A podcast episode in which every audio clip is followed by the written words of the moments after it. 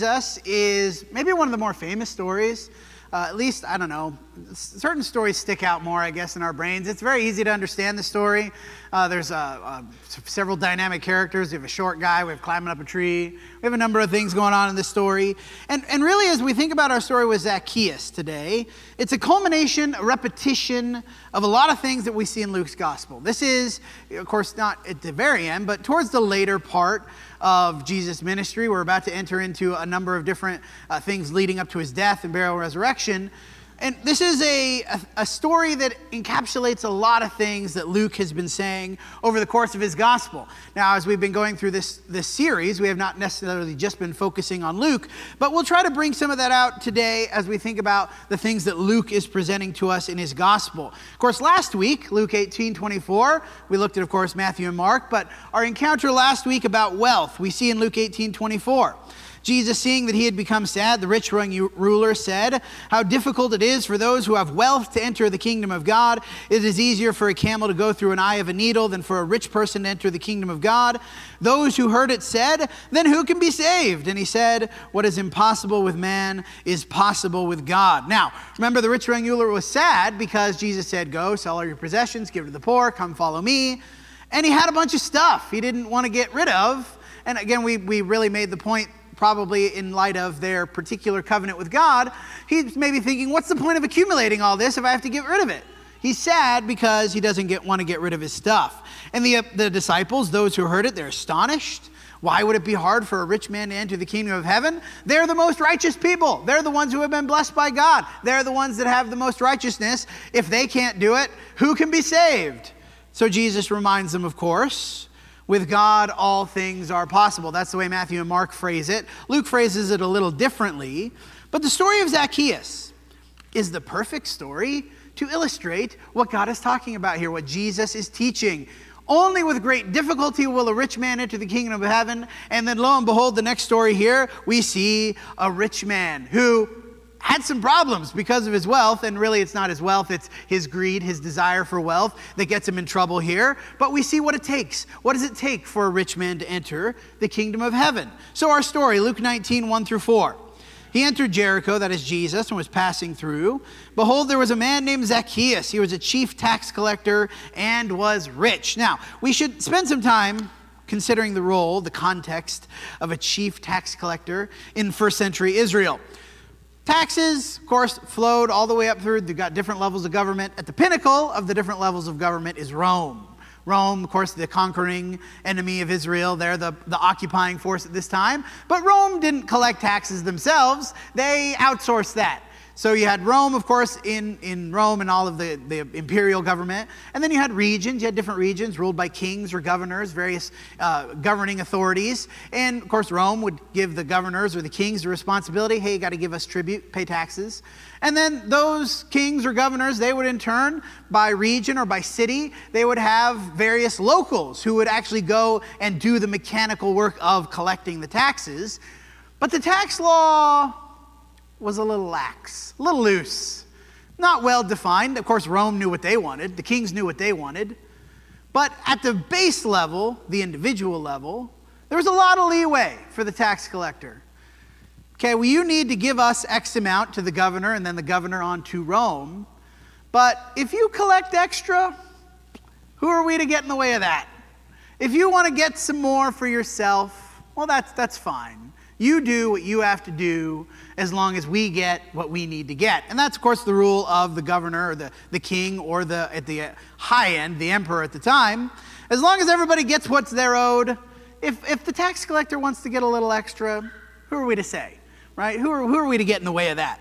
And so we think about the role of a chief tax collector in Israel. He is one on the local level he is one of those in, who has been assigned either by the governor or the king in this region. You need to go and collect taxes and then give it to us. And, you know, we know what we want, but if you collect extra, that's okay. He was rich, which means we, right off the bat, we can understand Zacchaeus, probably not a great dude. He has accumulated wealth because he has gathered more in taxes than he was obligated to give to the governor. That's how he became rich. He gathered more than he needed to gather. He was seeking to see, this tax collector, who Jesus was, but on account of the crowd, he could not because he was small in stature. So he ran ahead and climbed up the sycamore tree to see him, for he was about to pass that way. Why was Zacchaeus so interested in seeing Jesus? And here's where we get into some of the, the context in Luke. Uh, Luke chapter 5, verse 27. After this, Jesus went out and saw a tax collector named Levi sitting at the tax booth. Uh, in other gospels, this is Matthew. He said to him, Follow me. Leaving everything, he rose and followed him, and Levi made a great feast in his house. There was a large company of tax collectors and others reclining at the table with them. The Pharisees and their scribes grumbled at his disciples, saying, Why do you eat with, and drink with tax collectors and sinners? It's interesting. Sinners is a, a, large group, of course, but the tax collectors were worthy of their own special category. We've got sinners, oh, but then we have tax collectors. Because not only are tax collectors robbing people, that's what they're doing, they're robbing people, they're doing so ultimately at the behest of the invading government, Rome, perpetuating the cycle of domination that Rome has. And the Pharisees and the scribes, oh, we read that. And Jesus answered them. Those who are well have no need of a physician, but those who are sick, I have not come to call the righteous, but sinners to repentance. Now, the undercurrent in these verses, we'll read a lot of this as we go through. The undercurrent, of course, he eats with sinners. Who is a sinner? Well, that's everybody. Anybody that Jesus eats with is a sinner. And here we see the first flaw, the first inkling that the Pharisees are not so much better than the tax collectors as they have lumped certain sins, certain kinds of behavior, into less righteous than others. And this has led to some problems in their thinking. Luke 7 29. When the people heard this, the tax collectors too, this is after a teaching of Jesus, they declared God just, having been baptized with the baptism of John, but the Pharisees and the lawyers rejected the purpose of God for themselves, uh, not having been baptized by him. Jesus said, To what then shall I compare the people of just this generation? What are they like? They're like children sitting in a marketplace, calling to one another. We played the flute for you, you did not dance. We sang a dirge, you did not weep. John the Baptist has come, eating no bread and drinking no wine. That is, he's ascetic, he doesn't indulge the flesh. You say, He is a demon. The Son of Man comes eating and drinking. That is, he spends time with people. He spends a lot of time eating. The Son of Man comes eating and drinking. He say, you say, look at him, a glutton and a drunkard, a friend of tax collectors and sinners. Yet wisdom is justified by all her children. And what's Jesus' point here? He, John, he's an ascetic. He's not indulging in the flesh at all. You're not going to listen to him. Me, I come, I, I spend time eating and drinking and spending time with people. You're not going to listen to me. The problem is not John or Jesus, the problem is you. Course, the tax collectors here realize there's something special going on because they've been neglected this whole time. So, Zacchaeus, by the time of Luke 19, Jesus has demonstrated a key part of who he is and what he cares about. Your background doesn't matter. Your past sins don't matter. Jesus is not going to write you off just because of your past, because of what you used to do. Where most tax collectors, I imagine, had been written off. People didn't want to associate with them. People didn't want to be with them. People didn't like them, especially the religious elite. They're totally horrible people. They're totally irredeemable. Jesus comes along. He's a teacher. He has authority. He has power. And he has shown them value, shown the tax collectors that they matter in a way that probably no one else in authority has in Israel. What mattered was the mission, motivated by love, which he's going to reiterate at the end of this encounter with Zacchaeus his willingness to befriend and spend time with the moral outcast. Now, we could say oppressed here. Let's be clear the tax collectors, they're not oppressed, they're the oppressors, right? They're the ones who are robbing and, and stealing and getting rich, rich off of the, the suffering of others. But they are moral outcasts. They're not oppressed in a physical sense, but they are oppressed in an emotional, social sense. They're outcasts morally. That people polite society, people in, in the towns and the places would not want, want nothing to do with them. Be a lonely existence. Now, of course, it's their own fault. Ultimately, we understand that.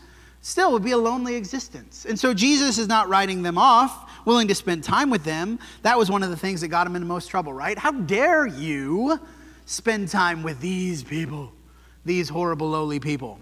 Now, this should remind us, of course, for us, what is our mission and what does fulfilling that mission look like? Who are we befriending, associating with, attempting to reach? Who have we written off? Because, well, that person they're definitely not going to believe. How dare you? You have no idea. You're not God. You're not Jesus. That is judging in the worst possible way. How are we supposed to emulate Jesus? As we go through here, Luke 19, verse 5. Jesus came to the place. He looked up and said, Zacchaeus, hurry and come down. I must stay at your house today. I must stay at your house today. He hurried and came down and received him joyfully.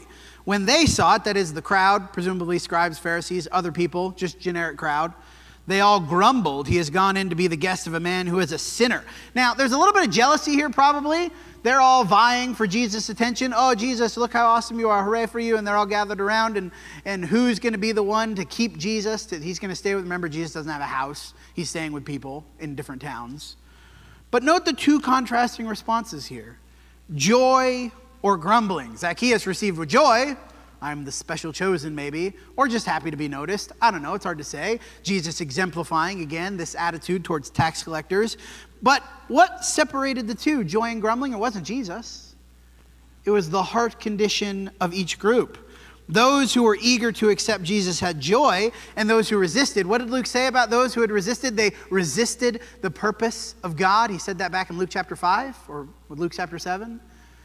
What made them joyous or grumbling wasn't Jesus' actions, it was their own hearts. If they were willing to accept what Jesus said, willing to accept who Jesus was, or not. And we think about today, of course, what might cause people to grumble in such a way. Oh, did you see who so and so is hanging out with? Did you see who so and so is talking to? How dare they? Don't they know what that person did? Don't they know how horrible that person is? That's a you problem being unwilling to accept the possibility of redemption and forgiveness, unwilling to accept that maybe God can work in the lives of those who we would never imagine, never suspect. It's not up to us, it's up to Him. We keep reading in verse 8. Zacchaeus stood and said to the Lord, Behold, of course, this is at, later at the feast, he's, he's come to Jesus' house. He stood and said to the Lord, Behold, half of my goods I give to the poor, and if I have defrauded anyone of anything, I restore it fourfold. Jesus said to him, Today salvation has come to this house, since he is also a son of Abraham, for the Son of Man came to seek and to save the lost. Reiterating what he said already through Luke a number of times that we've read, the Son of Man came to seek and save who? The lost, of which Zacchaeus is one. There are two ways to read this if we're thinking about Zacchaeus. One gracious, one a little bit more strict. On the one hand, you might think, okay, maybe Zacchaeus is trying to buy his forgiveness in the vein of Simon the sorcerer, right? Let us let me purchase this the gift that I may give that gift to others. And and you could read it that way, but I, I don't think it's intended to be that way. I see this rather as true repentance. One who has understood the value that Jesus has given him and understood what the value of material things is in comparison. Luke 3, verse 7. He said, therefore, to the crowds who came out, this is John, you brood of vipers, who warned you to free, flee from the wrath to come? Bear fruits in keeping with repentance. Uh, actually, I'm going to skip ahead here a little bit. Bear fruits in keeping with repentance. Do not say to yourselves, we have Abraham as our father. For I tell you, God is able from these stones to raise up children for Abraham. Uh, remember what he said? He too is the son of Abraham. But of course, we know he's looking forward to the son of Abraham, not just physically, but who's the son of Abraham? The one who's going to bear fruit in keeping with repentance. God is even able from these stones. Being an Israelite, just an Israelite, it's going to save you. But are you going to bear fruit in keeping with repentance? Even now, the axe is laid to the root of the tree. Every tree, therefore, that does not bear good fruit is cut down and thrown into the fire. More importantly, Zacchaeus does not convert in name only. It's not just an emotional state. I believe in you, Jesus. I'm going to just keep doing what I want, but I believe in you. I'm really glad you're here, Jesus, but it doesn't really change anything. This repentance Zacchaeus experiences leads to a change in action. The fruit in keeping with repentance is what? I will give half of my goods to, the poor. If I've defrauded anyone, which let's be honest, he has, I will restore it fourfold. I'll give them back. I won't just make restitution, I'll go above and beyond, which is the command over and over in Scripture to go above and beyond. What we see in this encounter is why Jesus was unwilling to write off the outcast, in this case, the moral outcast, but we could think about the woman caught in adultery. We could think about any number of stories. He knew that many people had written off we're capable of true repentance. Because isn't that what we're going for here? When we think about evangelism, we think about seeking and saving the lost. The goal is to find those who can truly, who will truly repent. And how do we know who it is? We don't. We don't. And so we must treat everyone as if they might, they could, and perhaps they will. Of course, we might ask the same question of us, though. Does your repentance look like this? What fruit does your repentance bear? That is to say, as you've encountered Jesus in your life, his teaching, his priorities, his goals, you've learned more about him. What difference has that made in your life? What tangible, actual difference? Is there any difference at all? Is there things in your life that you've changed because of your increasing knowledge and growth in Jesus? And if the answer is nothing, then might I, might I suggest that you are not bearing fruit in keeping with repentance? That your repentance is in name only. It's not true, it's not real. So, we might be tempted to write off this radical example of Jesus, one who would associate with tax collectors and sinners, one who would eat with them, stay in their house. And you might think, well, Jesus knew who was going to do that, so he could do that. But that's a cop out. Just because we can't be sure so such and such a person is going to repent doesn't mean we don't engage with them. In fact, it means the opposite. My lack of knowledge, unlike Jesus, means that I am more gracious, more open, more willing to accept that others might repent, not less. Jesus, in his supernatural knowledge, knew exactly this person might repent, this person will, this person won't. That enabled him to be selective about some things. My lack of knowledge means that I'm not more selective, it means I'm less selective. Jesus was very clear about his mission, right? His purpose. Luke 19:10, the Son of Man came to seek and save the lost. 532, I have not come to call the righteous, but sinners to repentance. Luke 15:7, we haven't read this yet. Just so I tell you, there will be more joy in heaven over one sinner who repents than over the 99 righteous persons who need no repentance. If you only spend time with other righteous people, you are missing the point. You're missing the purpose. If we want to be like Jesus, we want to emulate his priorities, his purpose, his mission. Because isn't that our purpose, following in his footsteps? And if we're thinking about what does it mean for us, it means spending time engaging with those who are lost. Because I don't know who might repent. I don't know who might accept, who might change. Only God does. And I'd like to be his instrument for that change. So if we're only spending time with those we think, yeah, I'm, I'm confident this person's righteous or this person will be righteous, not only are we, A, missing the point of Jesus' purpose, we are limiting, limiting by our sin God's ability to work in the world. Because he wants to work through us, right? He wants to work through you and me to reach the lost. As we conclude, we can learn something from each player in this story. From Zacchaeus, what do we see? Well, the importance of seeking Jesus at all costs. We sort of glossed over it in the story, but I think the most memorable part, of course, about the story is he's climbing up the tree. And how many of us fail to find Jesus, fail to grow as Christians out of fear of embarrassment? Fear of what others will think, fear about what others do. He comes to Jesus, or he, he's trying to find Jesus. There's a crowd in the way. How many of us would have just given up and walked away? Well, I guess I'm not going to see Jesus today. What do you allow to get in the way of finding him? Of growing in Him, of learning from Him. Secondly, we also see what true repentance looks like, right? Not just saying sorry, but making it right. And I know there's conflicts in the group because it's a group of people. Inevitably, there'll be conflicts. Repentance is not just saying, I'm sorry, but what can I do to make it right? Zacchaeus, if I've defrauded anyone, restore it fourfold. His willingness to make things right. And of course, in our own lives, hopefully, we're thinking about the same things. What do I do to make it right with others, but also with God? Not just feeling bad, not just saying sorry, but doing something about it. That's what true repentance is. From the onlookers, we can learn a couple of things. Number one, the danger of self righteousness. Oh, I'm better than that guy, for sure. That guy's horrible. But once we slip into that mentality, I'm better than that guy, what does that mean? It means I'm going to stop looking for Jesus. Because the complaint, he eats with sinners, as we've noted, who does that apply to? Literally, anyone Jesus ate with is a sinner. Everyone Jesus can encounter is lost, is unrighteous, is unworthy.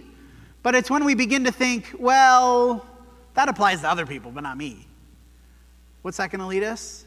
To ignore Jesus, to refuse to engage with him, to go away from him. The temptation to prioritize the wrong things. In this case, prioritizing what? Well, Jesus, you're spending time with the wrong people. Prioritizing their own view of things, not God's. Prioritizing their own knowledge of people's hearts, not God's. Don't be like those who looked on, who had totally the wrong idea about other people. And ultimately, from Jesus, what do we see? The need to see the potential for good in others. All of the texts about judging, there's a lot of texts about judging in the, in the New Testament. Matthew 7, of course, is the most famous judge not lest ye be judged. There's a, a number in James, James chapter 2 hold the confidence of the Lord without partiality, right? The, the idea of, of not discriminating based on appearance. Of course, ultimately, in the life of Jesus, that is exemplified the, the lack of judgment in providing equal opportunity for repentance. And for us, it's going to be this who do we share the gospel with? Who do we pursue? Who do we seek to engage with? And if we're emulating the life of Jesus, the answer is who? Whoever it is that's in our lives. Whoever it is that we know that needs to hear the gospel the importance of association as an evangelistic method, people need to hear the truth. And who are they going to hear it from? Well, hopefully you. Hopefully me. Who are you in this encounter? We'd all like to think we're Jesus, or maybe Zacchaeus. But most of us, most of the time, are probably the onlookers. Those who have our own ideas about things who get in the way of others seeing Jesus, who are unwilling to accept the truth that Jesus offered. I'd like to be Jesus ultimately in the story, right? That's who I'd like to be. The one who shares the message with others, who brings salvation to others. Not that I'm saving them, but I'm bringing that message of salvation. If I can't be Jesus, at least I'd like to be Zacchaeus. To be unwilling to let anything get in the way of going to Jesus, to be willing to make things right when I find things that are wrong. Who are you? And who would you like to be?